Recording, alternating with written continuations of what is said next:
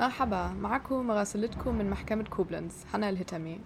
رجعت لكم مرة تانية بعد تقريبا أربع شهور علشان أحكي لكم عن كل اللي فاتكم من محاكمة الخطيب في كوبلنز. وبرضو علشان هنبتدي موسم جديد من بودكاست الفرقة 251 جرائم سورية قيد المحاكمة.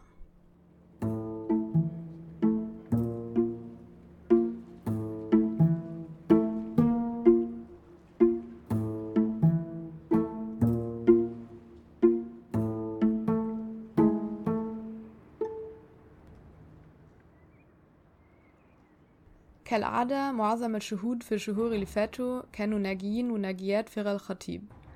منذ آخر حلقة في أبريل سمعنا 13 شاهد. 8 كانوا معتقلين سابقين وخمسة منهم مدعين بالحق المدني. كلهم رجال ما عدا امرأة واحدة. بالإضافة لراجل شرطة ألماني حكى عن استجواب شهدوا مع أحد الشهود علشان الشاهد ده رفض الحضور والشهادة في المحكمة. عامة شهادات الشهود دول شابهوا تجارب الشهود اللي شهدوا في سنة ونص من بداية المحاكمة. يعني تم اعتقالهم خلال أو بعد المظاهرات أو من غير أي سبب وتم التحقيق معهم وتعذيبهم في الفرع وحبسهم في زنزانة ضيقة ومزدحمة مع أكل سيء وانعدام لتهوية وشبابيك أو الرعاية الطبية.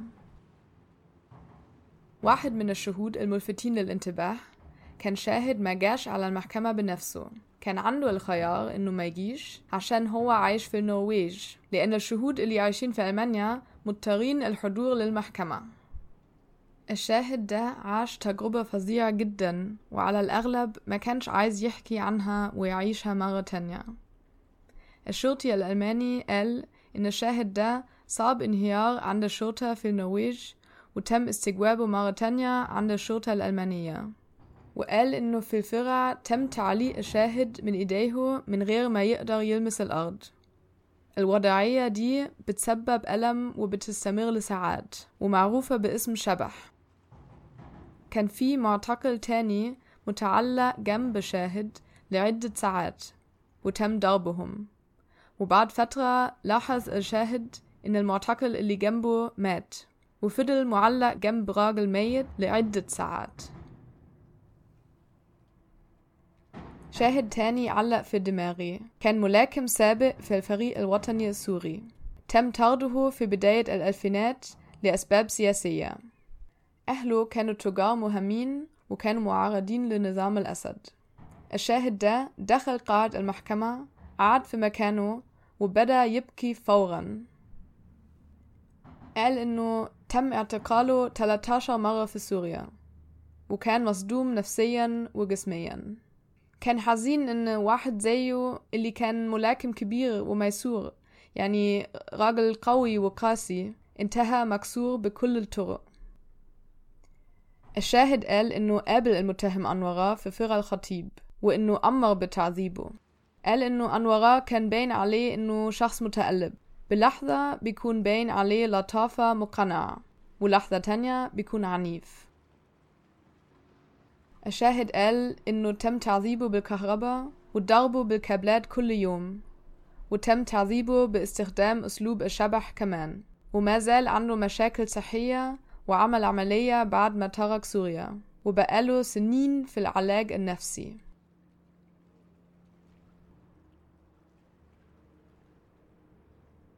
يبدو أن كتير من الشهود اللي شهدوا بعد الحكم على المتهم إياد ألف كانوا عندهم لقاء شخصي مع أنوارة وبرأيي إنه القاضيين والقاضيات بيحاولوا يعرفوا أكتر عن دور أنوارة الشخصي ومكانته في الفرقة وقتها. وكمان بيحاولوا يفهموا جوانب تانية في منهجية الجرائم. مثلا كان في شاهد معين ما شفناهوش قبل كده وبالحقيقة ما اعتقدناش إن النوع ده موجود أصلا. الطبيب اللي عالج المعتقلين في الفرقة 251 القاضيين والقاضيات سألوا كل الناجيين والناجيات عن الرعاية الطبية في الحبس ومعظمهم قالوا إن ما كانش فيه أي رعاية خالص. الحاجة الوحيدة اللي تم ذكرها هو إن السجانين كانوا يرموا شوية حبوب مسكنات أو مضادات حيوية في الزنزانات الشاهد ده اللي حكيت عنه كان مساعد طبي وكان بيشتغل في مستشفى الهلال الأحمر مقابل الفرع. قال إنه من شهر 8 سنة 2012 هو وزملائه راحوا لسجن الفرع تقريبا كل يوم لمعالجة المعتقلين. كانت مفاجأة بالنسبة لي إنه كان في رعاية طبية مستمرة وواسعة للمعتقلين. لكن شغله هناك كان من صيف 2012 بينما معظم الشهود كانوا معتقلين قبل كده. الشاهد قال إن المرضى كان شكلهم زي أشكال الجثث اللي في صور قيصر. وجوههم صفراء شعرهم منكوش نحيفين وهدومهم قديمة ومقطعة. قال إنه الإصابات كانت مختلفة تماما عن كل اللي تعلموا في كلية الطب. قال إنه عالج مئات المعتقلين وإن في ناس كانوا بيموتوا تقريبا كل يوم في السجن نفسه أو بعد ما يتم نقلهم للمستشفى. ماتوا بسبب حالتهم الأعمى ومن نتائج التعذيب مثلا الالتهابات. وأضاف إنه تأكيد سبب الموت كان صعب عشان كان ممنوع له ولزملائه إنهم يكشفوا الجثث.